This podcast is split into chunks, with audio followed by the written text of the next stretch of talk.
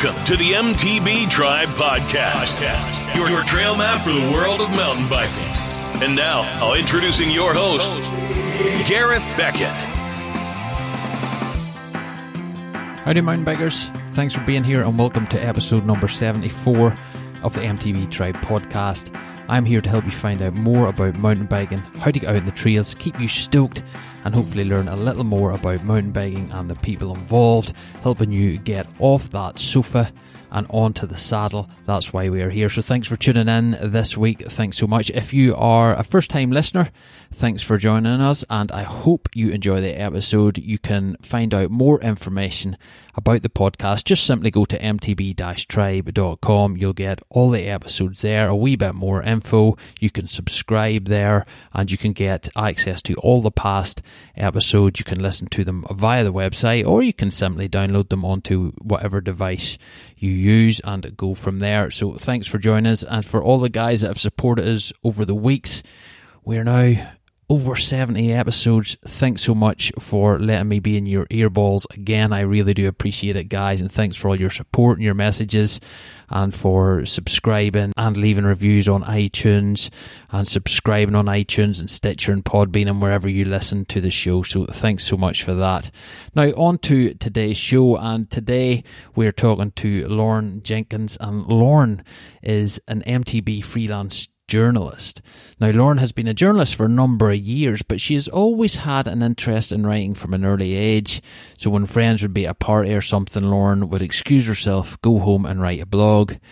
I certainly can think of more exciting things to do, but that is how passionate Lauren is about writing. And, and Lauren found a passion for mountain biking in 2012, and she quickly combined the both and has turned that into a career. She quickly got involved in the industry, and even though she was still at university at the time, finishing her journalism degree, she found herself spending more time, really, in the offices of the Dirt magazine crew. So we chat to her about the early days, trying to get her foot in the door, what kind of articles and jobs she was doing at that time, how she got involved with Pinkbike, and the great people she has had the pleasure to work with over the years, and why she's so passionate about mountain biking. Because at the end of the day, she loves writing, she loves journalism, but she also loves mountain biking, and she fell in love with mountain biking, albeit from a downhill bike. Can you believe that? Can you believe your first mountain bike being a downhill bike and your first trail experience on a downhill track? Well, that's what Lauren went through, and um, it's a great chat.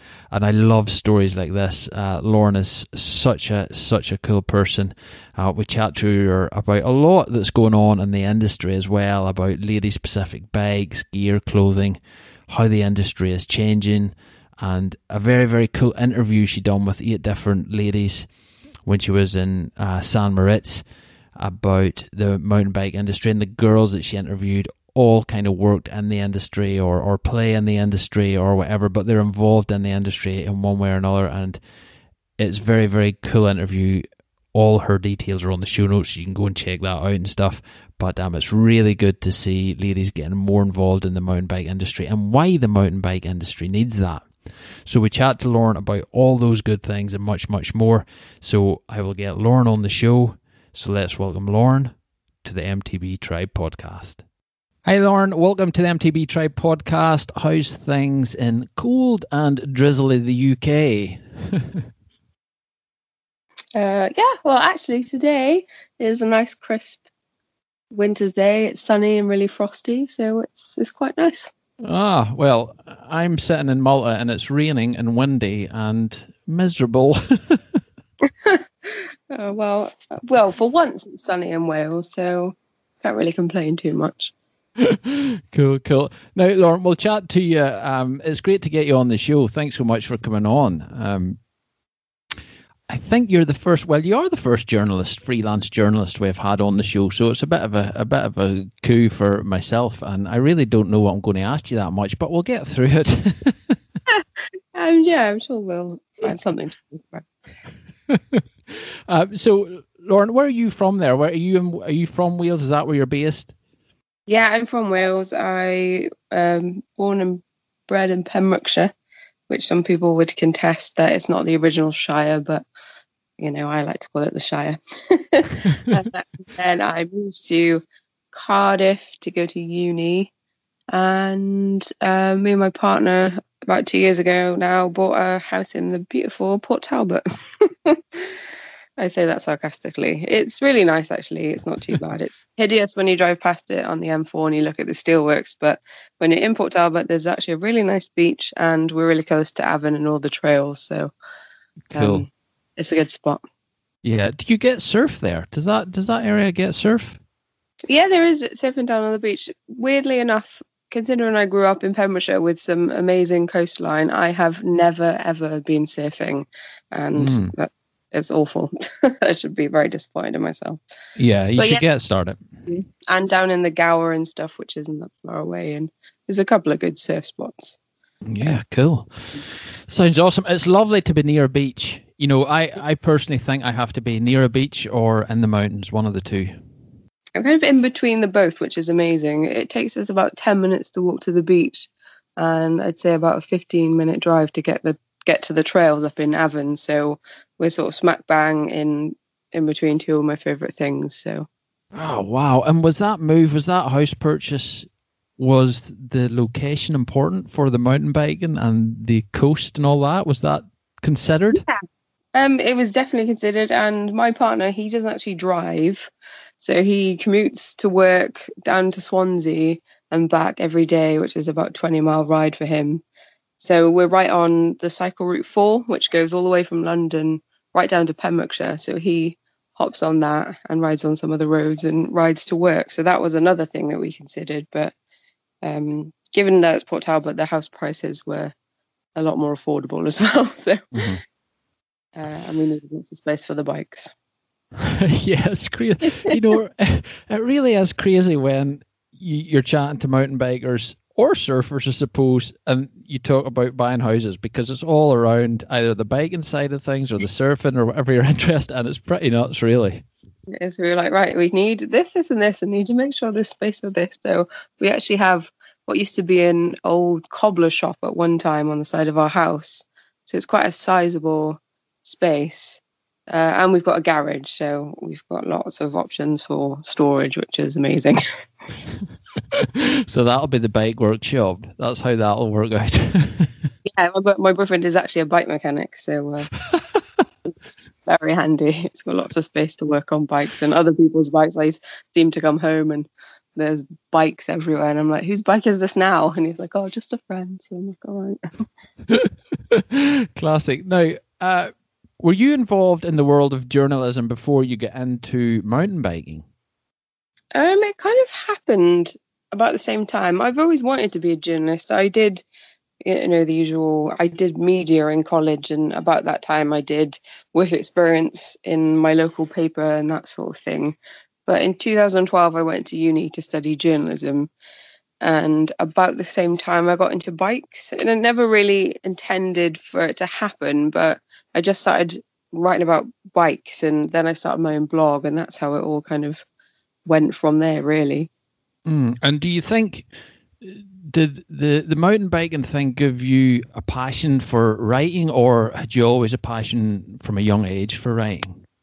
yeah writing is something that i've always absolutely loved it's the only thing that i feel like i'm actually any good at so that has always been what i wanted to do originally it was sort of going into newspapers but it was biking and then falling in love with biking that gave me that outlet and it just sort of went from there and exploded hmm Yeah, and uh, were you into that from a young age? Were you always into writing from a young age?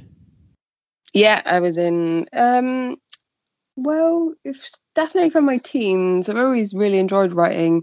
When I worked in Cardiff, I worked in a bar, and everyone sort of in the bar industry always goes out and drinks a lot. Not everyone, obviously. I didn't. I always used to go home, have a cup of tea, and write blogs until three o'clock in the morning. So very exciting. Um, so yeah, I've always loved it. And then I decided to go back to uni and um, sort of.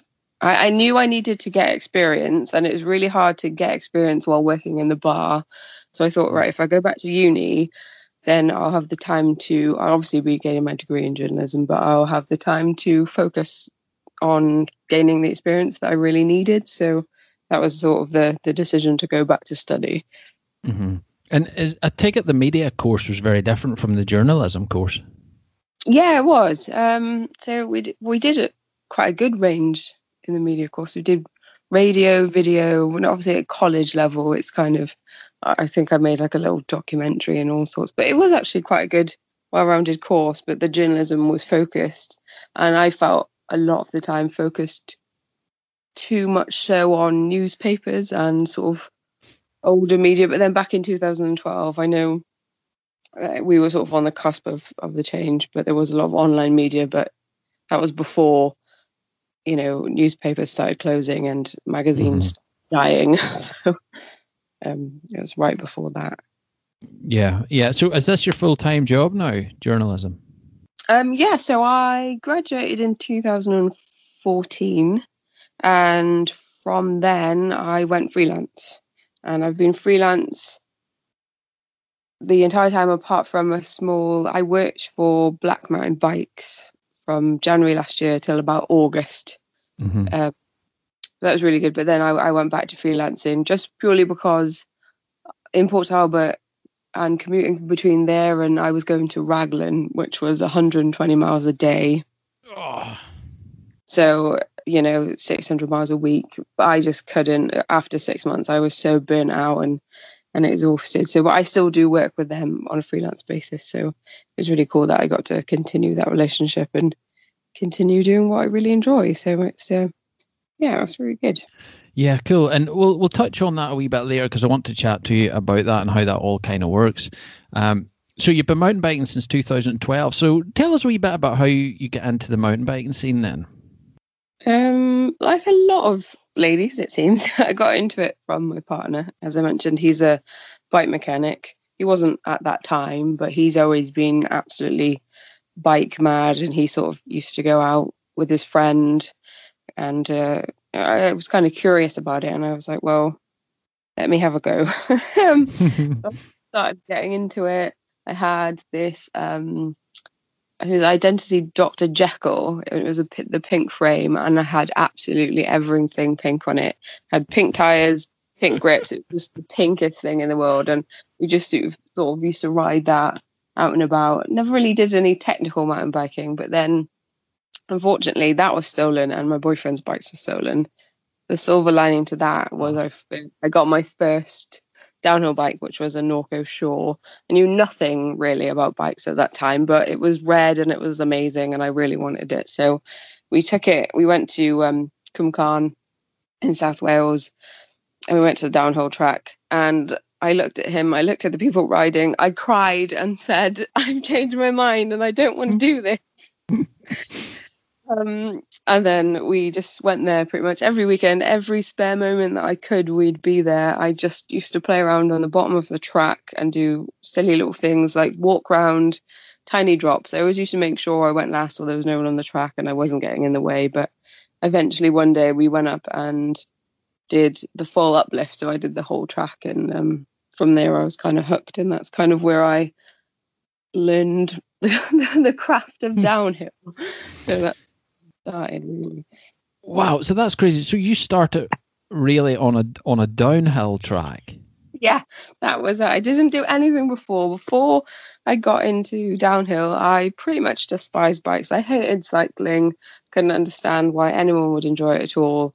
And then my whole life got completely changed and me and my boyfriend and all of our friends are completely bike mad so from you know one extreme to the other really Mm-hmm. And so, so your first bike, your first real bike purchase wasn't even an enduro or a trail bike; it was a downhill bike. The downhill bike. I went straight into downhill. else. It's only now a couple of years down the line that I have an enduro bike and we ride more trail stuff. But I I ride most of the downhill stuff. I used to ride on my downhill bike then, on my trail bike now. So it's a yeah. Wow. So you really did jump in at the deep end there, and yeah. oh. which is why I cried initially. I was like, nope, I'm not doing this. Yeah, you know, you hear you hear stories like that quite a lot, nightmare stories. I have a friend who um, married an American girl, and um, Deborah's has got like eight brothers, and they're all gung ho. They're all mad American guys, and they took Louis first time snowboarding. They took Louis to the top of a double diamond black, and just said to him, "We'll see you at the bottom." oh my word! Yeah, I got a lot of advice when I started, and everyone's like, "Just you know, just go fast." and I was like, mm, "I'm not so sure about this." Wow, that's crazy. So what? What kind of encouragement was your boyfriend giving you at that time? You know, was he was he encouraging was he encouraging you? Was he saying, "Now just take it easy, just go at your own pace," or was he saying, "Yeah, just just bomb it, just let's go"? Yeah, you know, what, much that was it. Just, just you know, everyone used to say, "Speed is your friend." so I sort of used to be clattering down, and I had so many bruises when I started to ride. I'd fall off all the time, but I, I just absolutely loved it, and it was, it was really good fun. So yeah, he was really encouraging as well, and he always used to say, "I'm really proud of you," which used to make me feel really good. So um, it was, it was uh, definitely learning the hard way sometimes, but I guess sometimes you just have to do it that way, and it did work out. So yeah. Wow. Now, did you have any friends of your own that came along mountain biking with you, or did any of your friends were any of your friends interested in mountain biking or anything? Um, at that time, it was just me and my boyfriend and his friend that rode, but we just sort of used to meet people out on the trails, and then we got in with a little local mountain biking club, and they sort of took us under their wing, and we went riding with them, and gradually got better as they took us to different tracks and stuff, you know. So that was really good. It was nice that you always feel part of a um, community, which is something that I love about the sport. It's Mhm. just yeah. it's good to well learn from someone who has a better idea of what they're doing instead of you being there or the gear no idea which i definitely was yeah, and you know that's the beautiful thing about mountain biking. It is such a community around it, and I suppose that's really good for your journalism side of things as well. yeah it was. It was amazing. You know i met so many different people. And then as i started writing about it i met more people. And um at the start we used to do a lot more racing than I, I don't do any now because it just stresses me out. I'm even the smallest little races. I'm it's as if I'm doing a world championship or something. so yeah, we, we sort of used to race, and um, at one time I was actually on a downhill team, which is it's funny now that I look back, but it was amazing at the time, and I was sort of well, it was Team Skiing. They were a shop in Cardiff, and the guys were amazing. We lived in Cardiff. We used to pretty much live in there as our second home, and they they said, you know, that's where I got my first bike, and I used to go there all the time. And they asked me if I wanted to be on the team, so I was over the moon. And for a while, I was on a downhill team. So there was my claim to fame. Brilliant. Very, very good. And what what do you think made you stick with the mountain biking? What do you love so much about it? Um, I think for me, as we touched on the sense of community, I love it. I've made so many friends. I've traveled, you know, places I never would have gone. And I think what I really love in a community is, you know, I, I'm friends with 50 year old guys, 18 year old girls, people from all walks of life, from doctors to, uh, you know, it's it's just mad the amount of people that you meet and just because you've got that thing in common you there's instantly sort of no barrier and you get talking to people and uh, well like yourself with the podcast you know it's it's the stories behind the people involved in the sport that it, it's just one of those things that keeps me hooked and of course the riding side.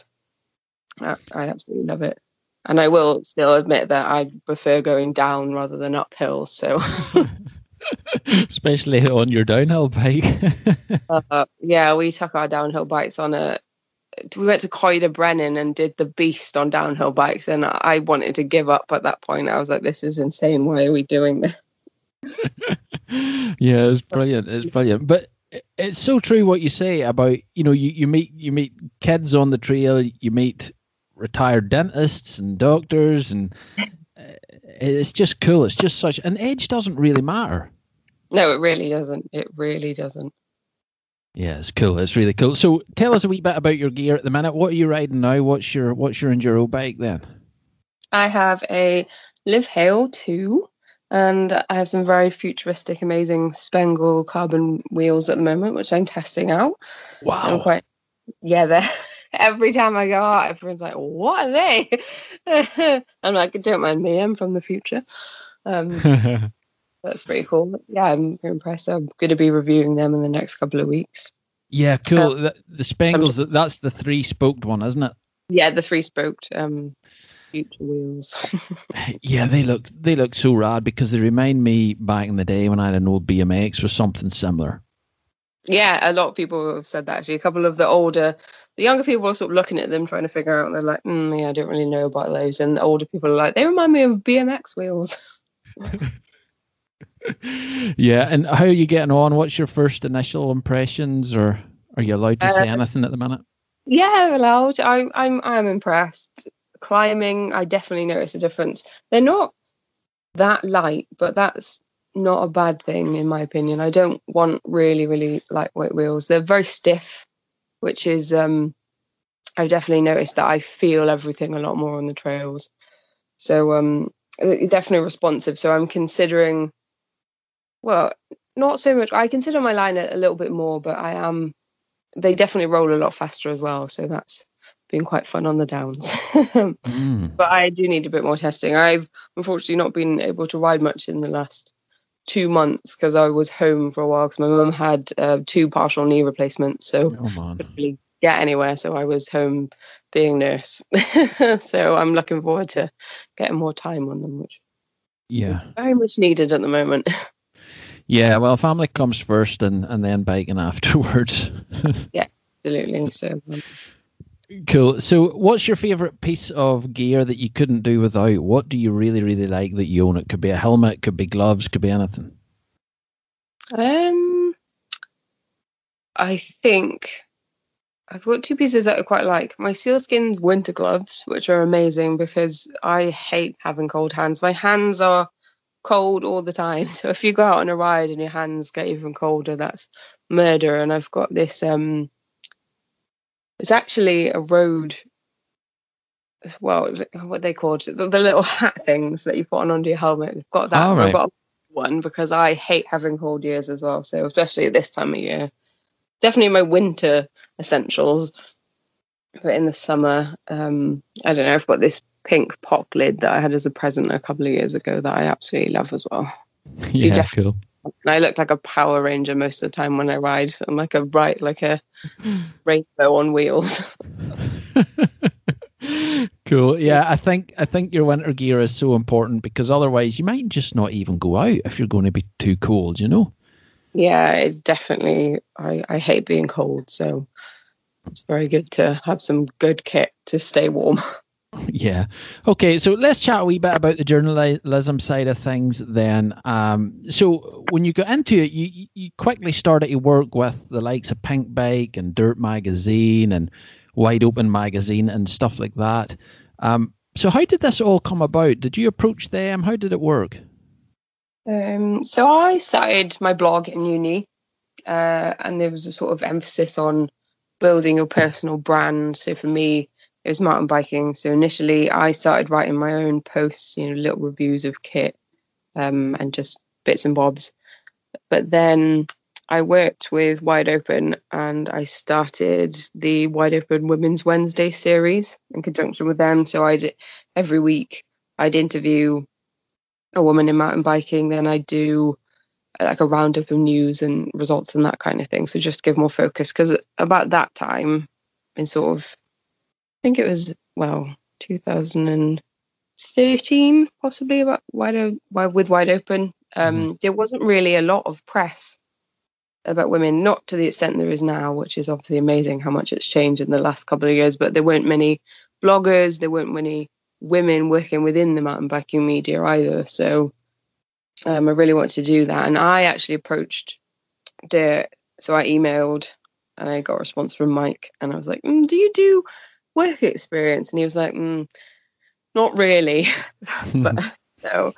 Uh, and I continued pestering him a little bit. And he said, you know, for your persistence, we'll sort of give it a go. So I, I went and I did a week of work experience with them, which was absolutely amazing. That was a time where, you know, the office was full. Steve Jones, Ed was there, James McKnight, everyone, the T Boys. It was a full house. So I did that, and then think a month or so after, Mike rang me and said, "Ed's going to be really busy with the dirt with 100. So would you mind coming into the office and you know give us a giving us a hand?" So I jumped at the opportunity, and that was in my last year of uni.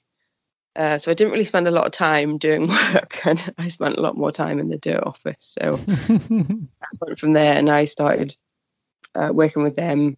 I think it was about a year in total. I worked in and out of the office, and then in 2014, when I graduated, I started working for Pinkbike. So yeah, Wow. was, uh, yeah, quite jam packed. I've definitely got a um, a good number of titles, and I'm really privileged to be able to have worked with the people that I've worked with in the past couple of years. So yeah, Mhm. it's, it's been a good journey so far.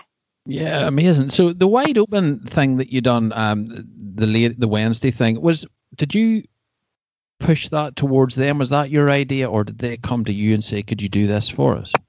Um, it was my idea, so I went to them and I was like, you know, I really want to do more stuff with women's mountain biking. That was kind of it's always been my focus. Not so much now, but definitely at the time, um, it was to push the sport and give women more of a, a platform, basically. So we kind of worked with them, and then we came up with the name, and uh, and then it kind of went from there. So that was that was really good that they were on board and they wanted to do that at that time because you know, as I said, not many people did a lot. so, Mm. Yeah, and that that kind of thing. Do they? I take it they don't employ you as an employee. It's more like an outsourced thing, so they just outsource you to do that article. yeah, so I was freelance. Um, I did that actually. I never got paid for that. Not, not that I minded. It wasn't about that at that time. It was about building my profile and getting experience. And you know, as I said, I was in uni at the time, so it was it was the experience, and it was just I was driven to really, you know, push women's mountain biking, and I'm still really grateful to them for giving me that platform. Mm, yeah, definitely. Yeah, for sure. And then working with uh, Pinkbike and stuff. So, what was that experience like? yeah, it was, it was really cool. I worked with them for just under three years, I think. So in that time, I was on the news team, the editorial team. Um, so a lot of the work and talking with them was actually via Skype. Uh, I didn't meet a lot of the team until a couple of years later in Eurobike. And one of the people I worked most closely with was a lady called Rochelle. She's actually Australian, but she lived in Canada for a while, but then she was living in Connecticut. She now works for GT Bikes, um, and she was amazing. I worked closely with her and a guy called Tyler. Um, so we'd be doing the sort of day to day things, editing the news, putting stuff up on the front page, the social media, and that kind of thing, and working with brands, companies, and athletes to publish their stories and that sort of thing on the on the site. So that's what I did for quite a long time. Yeah, that must be quite weird that you know you've worked with people for a long time and then you don't meet them for two years. Like, uh, you know, how was that experience? it was quite bizarre because of the time differences as well. So when I'd be finishing work or a little bit before because of the time zones in with Rochelle, she'd come on, we'd have about an hour or so working together, talking to each other over Skype. And then Tyler would come on in Canada, and then I'd sort of go offline. This would be about six o'clock in the evening, and kind of went from that. But uh, Rochelle and I developed quite a strong relationship. And after she left Pinkbike, she was actually in Wales and she came to visit and stay with me. So that was really amazing. Right, it was quite weird, obviously, because it's someone that I've worked with very closely, but worked with on on the internet. so it was it was really nice though that we'd been able to, um, you know, get time to see each other, and she actually came over to visit, which was really nice. Yeah, like that's you know, and I suppose it's like that for quite a lot of people now. A lot of people work from home or work via some kind of web-based platform, and they probably never really meet their work colleagues face to face that often. It's, you know, Yeah. never really thought of that before. Yeah, even when I worked with UK people, you know, I worked with um, Ollie, who w- worked for MBUK, and Alex, who worked for MBUK. Obviously, they didn't at the time; they were in Pink Pinkbike. But um, I saw Ollie, I think, once, which was at uh, Crankworx in Les Gets, and Alex, I never actually met. So, and these these are people that are in the UK. So, yeah, it's crazy. It really, really is. Um, but that's the way. That's the way of the world. That's the way it's going. Yeah, it definitely is. You know, even different time zones, you could make it work, and things do work. So, I think Pinkbike is a very well-oiled machine with a lot going on behind the scenes and a lot of staff. So. Mm.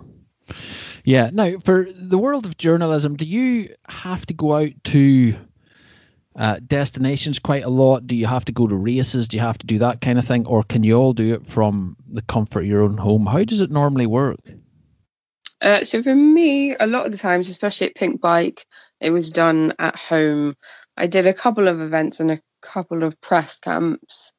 Um, but a lot of the time, you know, we have people on the ground, so the photographers, and they get back. And my role at that time was to, you know, look at the piece, check it over for spelling, check everything looked right, and then put it up on the site. So for me and my own experiences, um, there have been times where I've gone out to events and things, but I've done pretty much 95% of my work from the comfort of my sofa. So which is a good and a bad thing. Um, you know, it's it's amazing when you do get the opportunity to go out. Um, Crankworx in Les Gets one year was an absolute killer. I think I did about a 90 hour week. Wow. The, the amount of work that goes into you know just making that happen from the photographers to the videographers they'd be up till two three plus am in the morning and just cranking it out, having to get up then at nine o'clock to get back up the hill to check out the events or just do it all over again. It's just a really intense week. So um yeah, that was that was an experience, but it was amazing to be able to actually be in the same space as people rather than trying to talk to them over mm-hmm. the internet. You know, that's what you do miss out sometimes. You can't bounce ideas off each other when you're on uh, on Skype and that sort of thing. So you do miss out on that human element and that team working. But yeah, and uh, I've you know I've had the opportunity to do press camps, which is always an experience. And the Santa Cruz one was out of this world. It was absolutely wild. yeah. Yeah, you know, it's it's it's such a strange environment, really, and the journalism thing. So, do you would you get paid for an article, or do you get paid for, say, working that ninety-hour week? Uh, for Pinkbike, I used to get paid hourly because I was sort of not so much on a retainer, but I would invoice at the end of every month. But whereas a lot of the time now, I get paid per article, so I'd approach um, you know, a magazine or something and say, I've got this idea, do that, and then invoice them after I've done that sort of thing. So, mm-hmm. yeah, that's how that kind of works.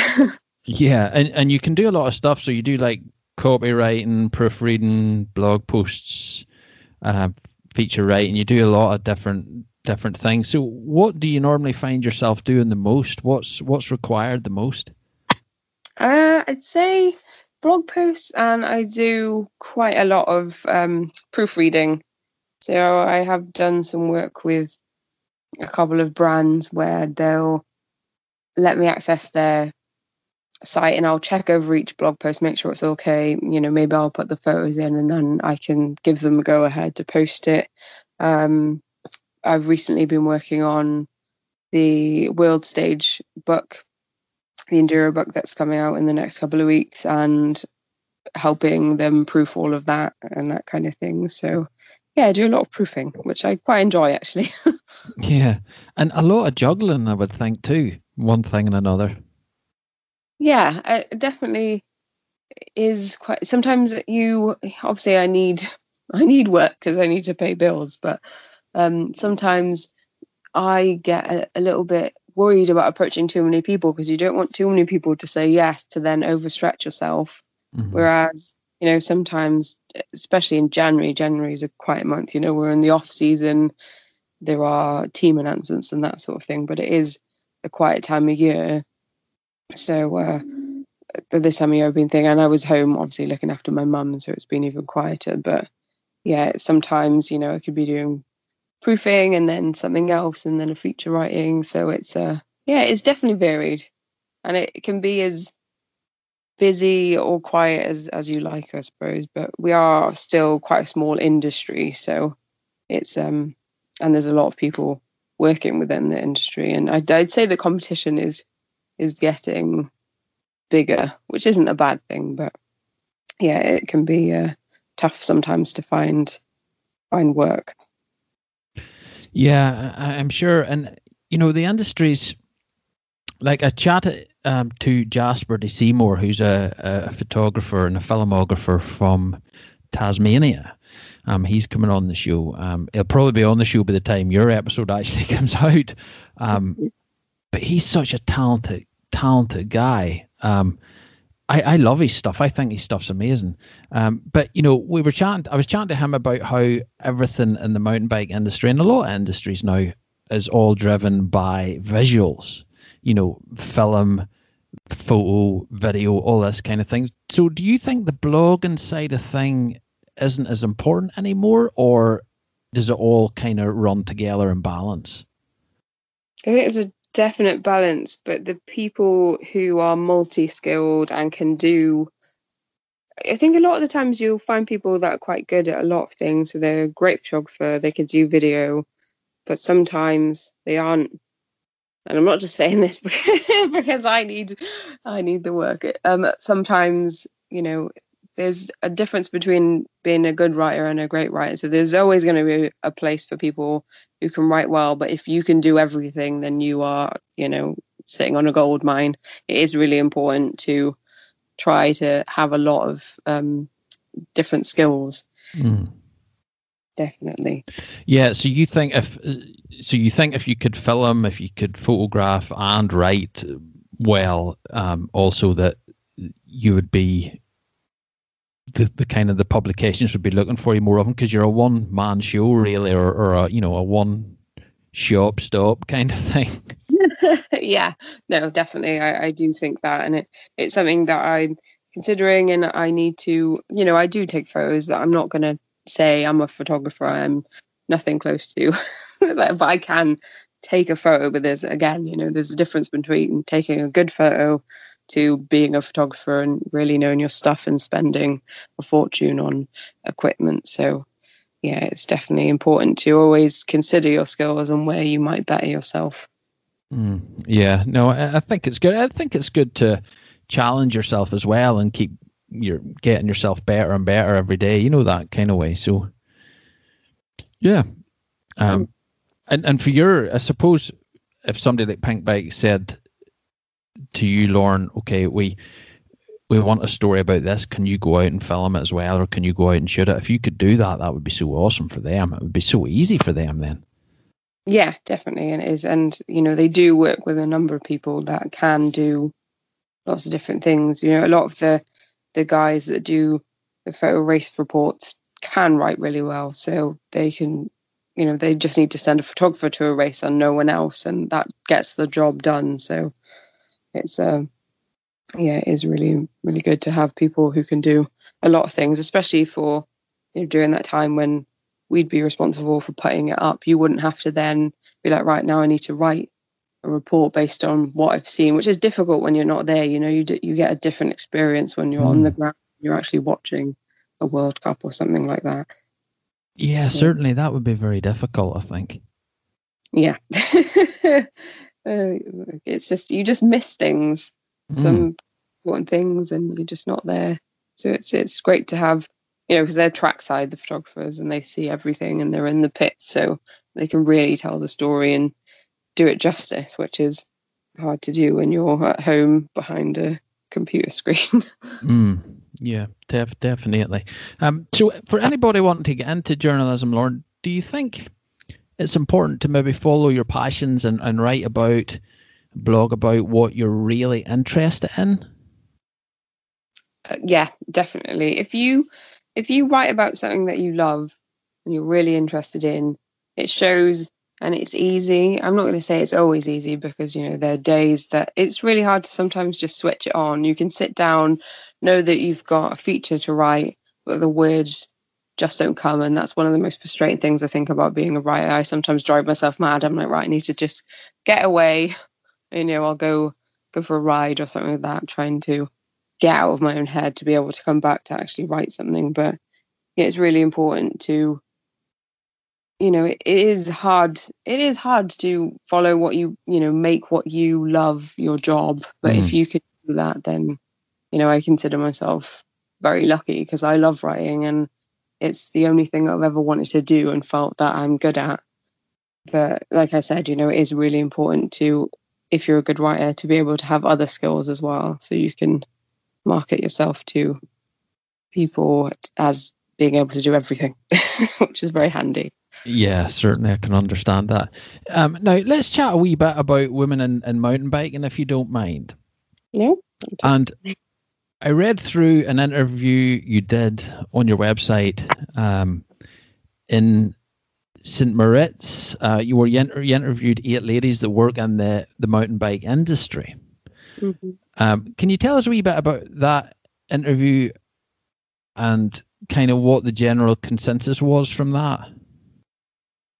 Um, so for that, that was a really cool trip that I got invited to. It was about bringing lots of women from mountain biking together from all over the world. It was, so it was like a, a, summit. We all went there, and there was lots of different um, people from different parts of mountain biking. So guides, uh, myself as a journalist, my friend Sam as a photographer. Um, so it's about sharing the experience and seeing how things work in different places. So my idea was to see how things have changed over the years from when, because you know a lot of the women had been riding for ten plus years, some of them. So um, it was it was just really cool to be able to see how things had changed, perceptions had changed, and you know like there were more events, equal pay, and that kind of thing. It was just really about finding out what it was like for them where they were because you know things can be very different from one area to the next mm-hmm. um, you know as we talked about like europe are, are quite good with pushing young women and talent but like we said earlier with the uh, australian rider. So yeah it was it was good actually. A lot of them ha- did say that things have changed they've noticed a change and if it had been like that when they started you know maybe there'd be more women riding and that sort of thing. So that was one of my favorite pieces i've done actually and it was great to be able to get so many um, opinions and so so many varied opinions in one piece so that was it was a really good experience yeah, it was a great interview, and um, I think it's, it's very interesting. So, for you personally, have you seen, even around your local area, have you seen much change for ladies in mountain biking since you started? definitely the number.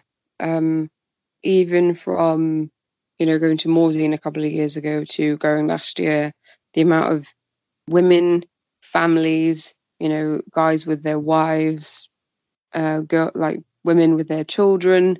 It's just amazing to see how it's become more inclusive. And I go to the trails, you know, you go, you go to trail centre shops and there's more ladies coaching days ladies kit in the shop. So, it, you know, it wasn't not like that, but to, a couple of years ago to how it is now, there's just been a massive boom. There's more women taking part. You know, there's loads of different women's events, which is really cool. And it's just, you know, non-intimidating things because it it can be quite intimidating. Mm-hmm. So women's events are, you know, still really vital. I know sometimes people can get a bit you know, you sometimes see stirrings online about it, but everyone's just generally pretty pretty cool and yeah, it's it's good. Mm-hmm. And why do you think it is getting more popular? Do you think is it a media thing? Is the industry driving it? Where, where do you think the interest is coming from? There's definitely, um, you know, when I started in 2012, there really weren't many women, but now you've got the likes, you know, of Jessica Strange, Valerie You've got um, Eva who works for BikeRadar, Rach who works for a couple of different publications, and there's just a lot more women within the industry themselves, you know, and working within brands. So that really helps because if there's no women driving change within, then there's not going to be change because guys don't really have the need to have women's products, obviously, because they're guys. So if there's thing there, but now there are, and people see it as more inclusive, and you know, as more women get involved and they get their friends involved, as guys would, you know, if they say come out and ride. So it's, I think it's just been a slow. It has been a slow change, but a, a great change to see more people coming involved. And there are a different, there are a number of factors, you know, especially the events and the coaching and stuff. So it's good. And, you know, initiatives, not so much mountain biking, but initiatives with British, British Cycling's Breeze and that kind of thing, getting more women on bikes. And I think if you cycle, then sometimes you think, well, maybe I'll go mountain biking and go. So it's kind of, uh, yeah, getting into it that way. So it's, it's good. Mm-hmm. Yeah. And it's interesting because I remember reading a thing quite a while ago now about about ladies and mountain biking, and the brands were saying that it really only was about thir- 12 or 13 percent of their turnover was from you know ladies in mountain biking so they couldn't really justify putting a lot of pr and bike development and everything else into it um, so do you think like the large companies and the brands need to encourage more ladies into the sport even from a point of view of keeping their sales growing and their profits growing? It's, it's quite difficult because a lot of the big brands, you know, do have initiatives and ride outs and that kind of thing. You know, Hope do the women's rides, Specialized have their ambassadors, which are a massive part of getting mm. women involved in it. So the the brands are definitely sort of spearheading initiatives to get women into riding, which is really good to see.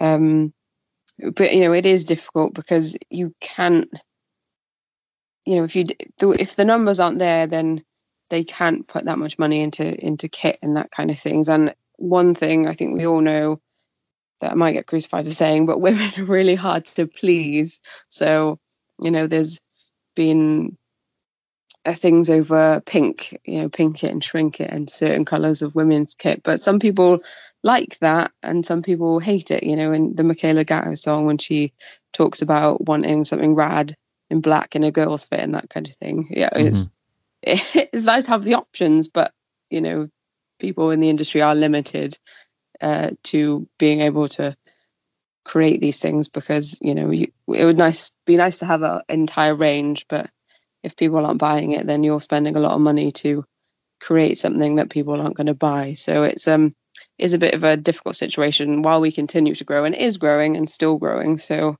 I'm, you know, I'm very confident that in the next couple of years we'll continue to see a growth and more options, which is always good.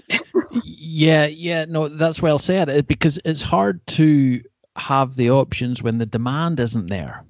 You know? Yeah, you know, they're businesses at the end of the day, and they need to make money. So, yeah, uh, exactly. And I, I think you're right on what you say you know you can have different colored kit you know more specific for ladies but it's maybe not generally a lady's cut or a lady's fit mm. um, and i know that's i know katrina my fiance i know that's what she always complains about that the stuff isn't you know she still looks like a 15 year old boy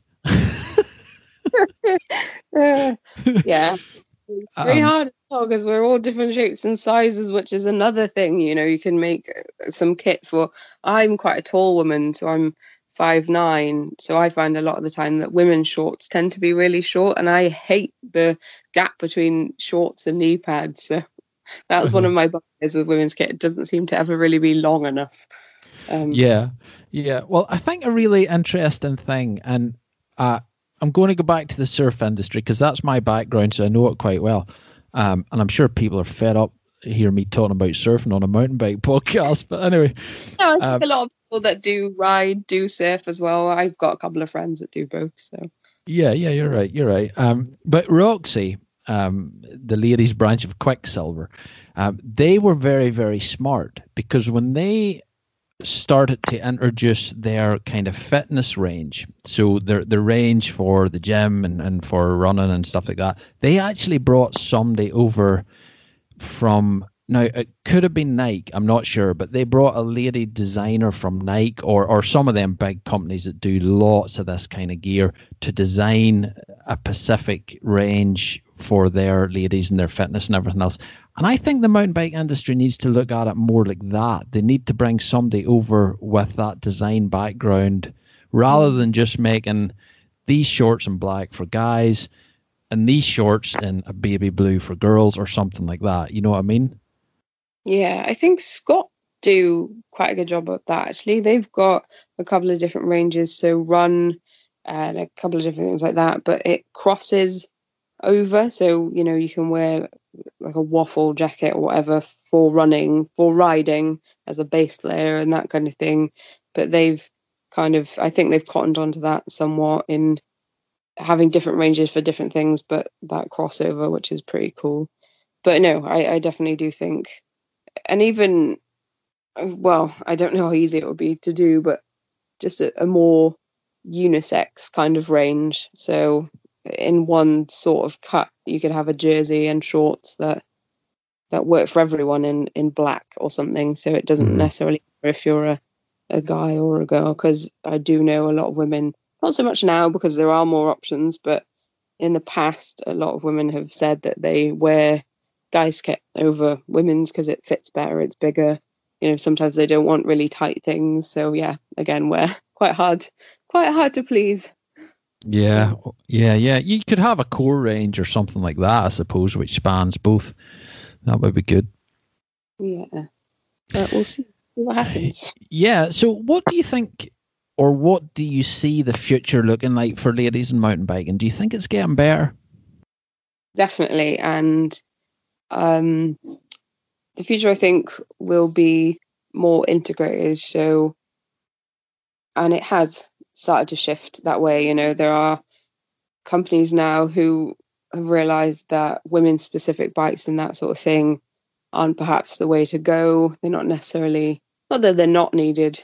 There is a place in some circumstances, but, you know, I think we'll see, it'll just be the norm, you know, rather than women's specific media sites like the likes of Total Women's that we had in the past, there'll be content on on and in MBUK and in Pinkbike with women, and it will just be the norm to have that there and not have a you know a women specific mm-hmm. everything. It will just be just fully integrated, and that will become. Well, I hope that will become the norm, and you know, because we're all just riding. At the end of the day, we love riding. We're all doing the same thing, so it should be in the same place. But I do feel that there will always be a place for women specific events and that kind of thing because, you know, especially for newcomers and people that aren't that confident, they like to have a safe space, I suppose, to have, um, you know, and it's just nice. It's just a, they're really fun and you can kind of have a laugh. Not that you can't have a laugh with the guys, but, you know, mm-hmm. you know, yeah, no, it's interesting. I think it's very interesting what you say about the ladies specific bikes because I remember reading a thing from Specialized and they stopped doing their ladies specific bikes, I think for 2018 maybe. But the reason behind it was they said that only 10% of their revenue comes from the ladies side of things. So from a business perspective, they could only put 10% of their R&D into a lady specific bike, which wasn't really fair. So they they decided to stop doing the ladies specific bikes and just lump it all in together so that the men's side of thing and the ladies side of things got the hundred percent of the research into new technology and geometry and stuff like that. So I think that's very interesting. Yeah, it is, and it's just about sizing and options at the end of the day. You know, it's just good to have a good range from extra small to extra yeah. large and being able to have customization options from things for bar length, stem length, and that kind of thing. The things that you need to change, like saddles on a bike. So I think we'll probably see that coming in within the next couple of years. But one thing that was really interesting for me on a um, press camp, so I went on the Santa Cruz one, and obviously they had the Strega and then they had the Nomad, which is they don't deny that it's the same bike, but they said for them, you can't necessarily market the same product to two different people. So what women might find appealing in marketing won't necessarily appeal to men. So that I found quite interesting. And obviously, I might seem like a hypocrite because I ride a Liv Hail, which is a women's specific bike, but there are different, you know, there are a number of factors into why I ride that bike. I like the brand, and for me, I like the colours. So mm-hmm. uh, it's um, yeah, it's, it's definitely not black and white, and there there are a lot of different factors, and that just you know, it's not it's not a simple thing, but it's uh, people are still trying to figure out where it fits. So where mm-hmm. women specific fits and all of that kind of thing within the industry as we continue to grow as a sector of mountain biking. So it's a uh, yeah, it's interesting to see it develop. Yeah, certainly interesting for sure, and um, that's another take on it. Actually, I, I, never really thought of that. That from a marketing perspective, it would be different. Um, but like you said, you know, it might be the fact of just having the same basic frame and then changing, you know, bar lengths and, and saddle and crank lengths or whatever you need to do. So yeah, it's very interesting. Yeah, so I think we, we might see that. I don't know. You never know with the industry. You might have a whole new standard or something, but um, you know, that would be a good option because it's just things that people change anyway. Things you know, you make a frame might fit you, but everything else won't. So if you could go to a website and click different options, like I want 760 bars and, like you said, crank lengths, and I want a 50 mil stem or whatever, because that's what's going to fit me, then uh, yeah, we'll see. We'll see what happens. Yeah, yeah, very interesting. Now, just briefly, I want to chat to you about your Switzerland and your Morzine trip and stuff like that. Mm-hmm. Can you tell us a wee bit about that trip? Because it sounded very interesting. I've been very lucky to be able to do two summer seasons in Morzine, which has been amazing. Me and my partner went over there for summer. One year we worked in a chalet. He was the bike mechanic, and I was working for Pinkbike, so I was freelancing. And then the second summer, he worked for a holiday company as a mechanic, and I again I was freelancing, so I can work from wherever. But we always try and do summer trips now where we tie in we'll usually go to Morzine. We, we always say, oh, we'll go somewhere different, but we just love Morzine. It's mm-hmm. um a really sort of important place for us where we, what I did, it's just got a really nice community feel as well. When you go over there, you see everyone that you know and all of that kind of thing, and it's just good fun. Uh, but Switzerland, that was yeah, like I said, a women's trip. I did that, um, and yeah, just every year I try and ride a couple of different places in Europe and um, we go in our converted ambulance called the Vambulance. uh, so yeah, it's been it's been really good. Um, it's one of my favourite parts about summer being able to go over. But Morzine's great. It's it is really is good fun and it's good to see. Well, there are lots of amazing places in Europe to ride, not just Morzine, but that's kind of a yeah mm-hmm. one of my favourites. Yeah, and I, I, I, was reading on your, your blog about it and, and about the Freedom Machine, the Transit, the converted Transit. Which, sorry. Experiments. Um, yeah, we we sprayed it six days before we left for the season. We did it outside, and it was just it was a, one of our more interesting ideas. We are like, yeah, we find we've never sprayed anything in our lives. Let's just spray our van. And actually, we were quite impressed with ourselves. It looked pretty good. so we thought, but we didn't, you know, put a finish on it. So after a while, it started looking like something out of Mad Max. But we loved that van, and I think it's still being driven around by one of our uh, my boyfriend's dad's friends. So wow. Brilliant, brilliant. So tell us a wee bit about Switzerland. How was Switzerland for riding? it was amazing. It, um, so they've got a couple. They, they're really pushing the mountain bike side of things for them as well. You know, sometimes winters aren't as good as they used to be. They don't get a lot of snow. Mm. In certain areas of Switzerland, anyway, I was in St. Moritz, and that was arranged by the tourism board and a couple of different women, like I said, to get women from different areas of mountain biking over for a summit. So we could learn things from each other. And um, we were guided by one of the guides, Laura, who works over there in the ski school and in the bike school. So she's a guide in the summer, but it's a lot of varied riding. Some pretty big days out, which of course being from Wales, I'm not really used to. So I probably looked like I've never ridden a bike in my life. I was dying half the climbs. You know, there's all these really fit guides and people that do all this riding, and there's me that's used to sort of doing a quick uh, 10k loop or whatever. Um, so I thought they probably looked like a complete idiot, but it was amazing. It was, um, yeah, we did some, you know, riding that looked like you're on a moonscape, some high alpine riding, and then they've got three trails there that they've built specifically that you can go up and just sort of session. They were the flow trails, and they're really well built as well. So it's it's good to see different areas of Europe um, building the infrastructure and having things there because you know in Switzerland they've got bike hotels and that kind of thing and they do special offers where you can go and have um you like a package so you'll stay in the mm. hotel and you get a discount on the lifts and that kind of thing so it's um yeah that was a, a good opportunity to see what else is on offer and uh, just the amount the sheer amount of trails there are I definitely would recommend you know getting a guide because it's quite easy to get lost and i think there's always um, if you're not really in a resorty kind of thing like Morzine mm.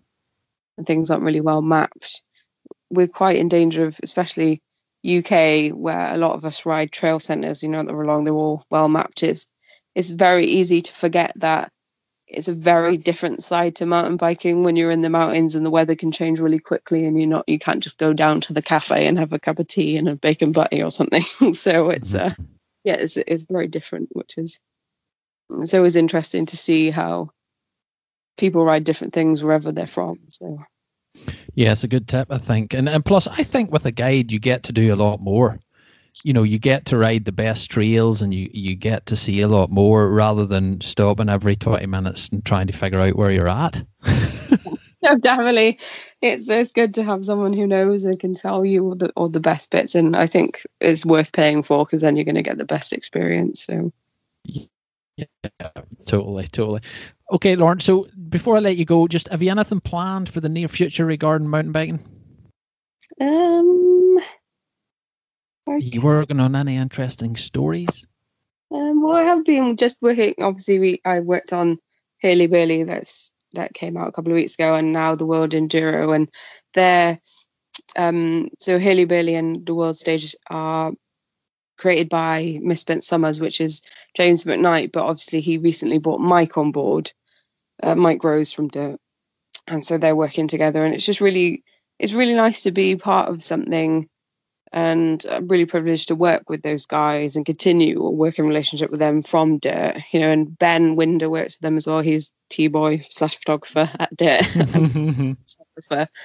um, it's just nice to be able to document the history of the sport. You know, the Enduro World Series every year and the Downhill every year, and just be part of that. So that's something that I'm really happy to be part of. And uh, the World Stage Enduro might be out by the time that this comes out, but um, if it isn't, or people haven't then it would be cool if they check out Hurly Burly and that because they are really beautiful and they work with some amazing photographers and it is really, really amazing insight into, you know, each series every year. So that's pretty good. Mm-hmm. That yeah, well, if you send me links to that stuff, I'll stick it on the show notes so people can get to it easy. I will, and I'll be taking a road trip in the summer, most likely as I do every year, and I'm turning 30 this year, so um, oh, you're still young, frig's sake.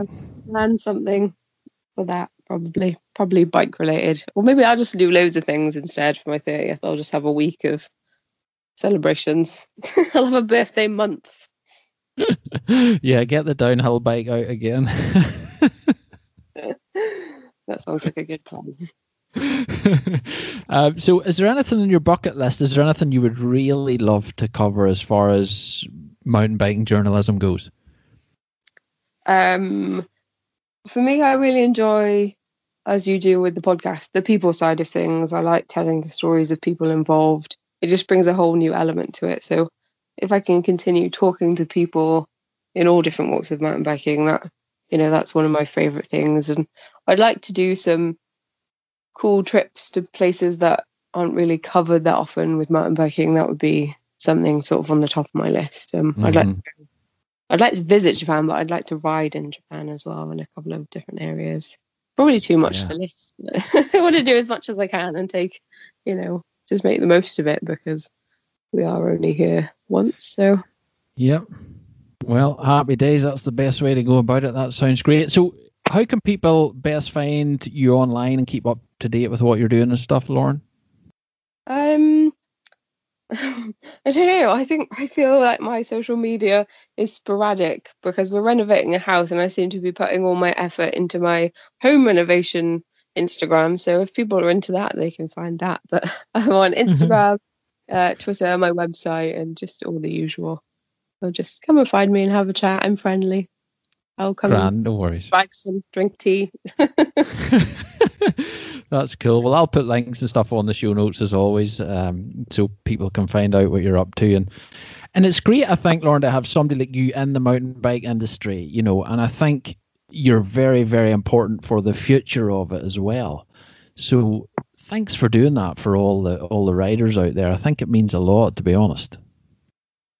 Well, I'd like to hope that I'm doing something bigger than myself. And mountain biking has given me so much. And over the years, things have changed and I've changed and I've taken some time to figure stuff out. But I, I love bikes and I love the community. And I know I keep saying that, but it is really important for me and the friendships I've made and the places I've been. So I hope that, you know, what I'm doing and writing about it and trying to, well, especially in the past, push the women's side of things you know, at one point someone turned to me and said, "Because of you, I started riding bikes," and I cried for about a day because it just for me that was.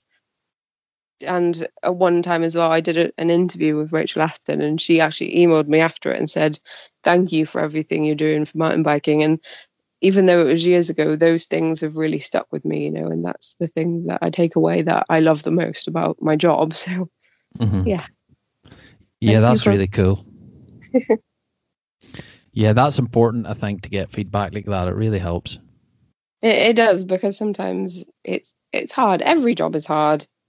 You know, the certain things that you do, and sometimes you're like, "Why am I doing this?" But it all comes down to because you love it, and everything worth having isn't always easy. So it's uh yeah, it's been an, a really interesting ride, and I'm looking to looking forward to continuing and seeing what happens in the next couple of years. Cool. Well, brilliant, Lauren. Well, thanks so much for coming on. It was an absolute pleasure to chat to you, and um, I hope everything goes well for you in this upcoming season and stuff. Thank you, and really thank you for having me on. It's been really nice, and I'm really grateful. So it's been good. No problem. My pleasure. Well, have a good day there, and uh, I hope the snow comes for you tomorrow as you're as you're wishing. yeah, really excited. I'll just sit sit inside and watch it. All right, Lauren. Hey, have a good day. All the best. Okay, take care. Thank you so much. Thanks, folks, for tuning in. That's a wrap for episode number 74. And Lauren, thanks so much for being our latest guest on the podcast. It was great to chat to you and it was great to get your insight into the whole journalism thing. Is very, very interesting. And I know you work really hard at it. So um, it was great to get you on the show. So thanks so much.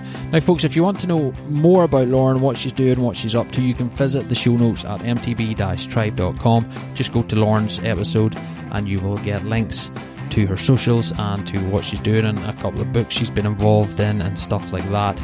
So um, you can get quick access there. You can also subscribe to the show via the website. You'll get one email a week with a short synopsis just letting you know who's coming on the show, what we're going to chat about, and a quick link there to the episode. So, folks, that is awesome. Thanks for tuning in. If you want to help the show in other ways, just get onto social media. The old Instagram page is now over 10,000 followers, so that's going really, really well. So, thanks so much if you're involved that way. And if you want to help the show just a wee bit extra, you can let friends know.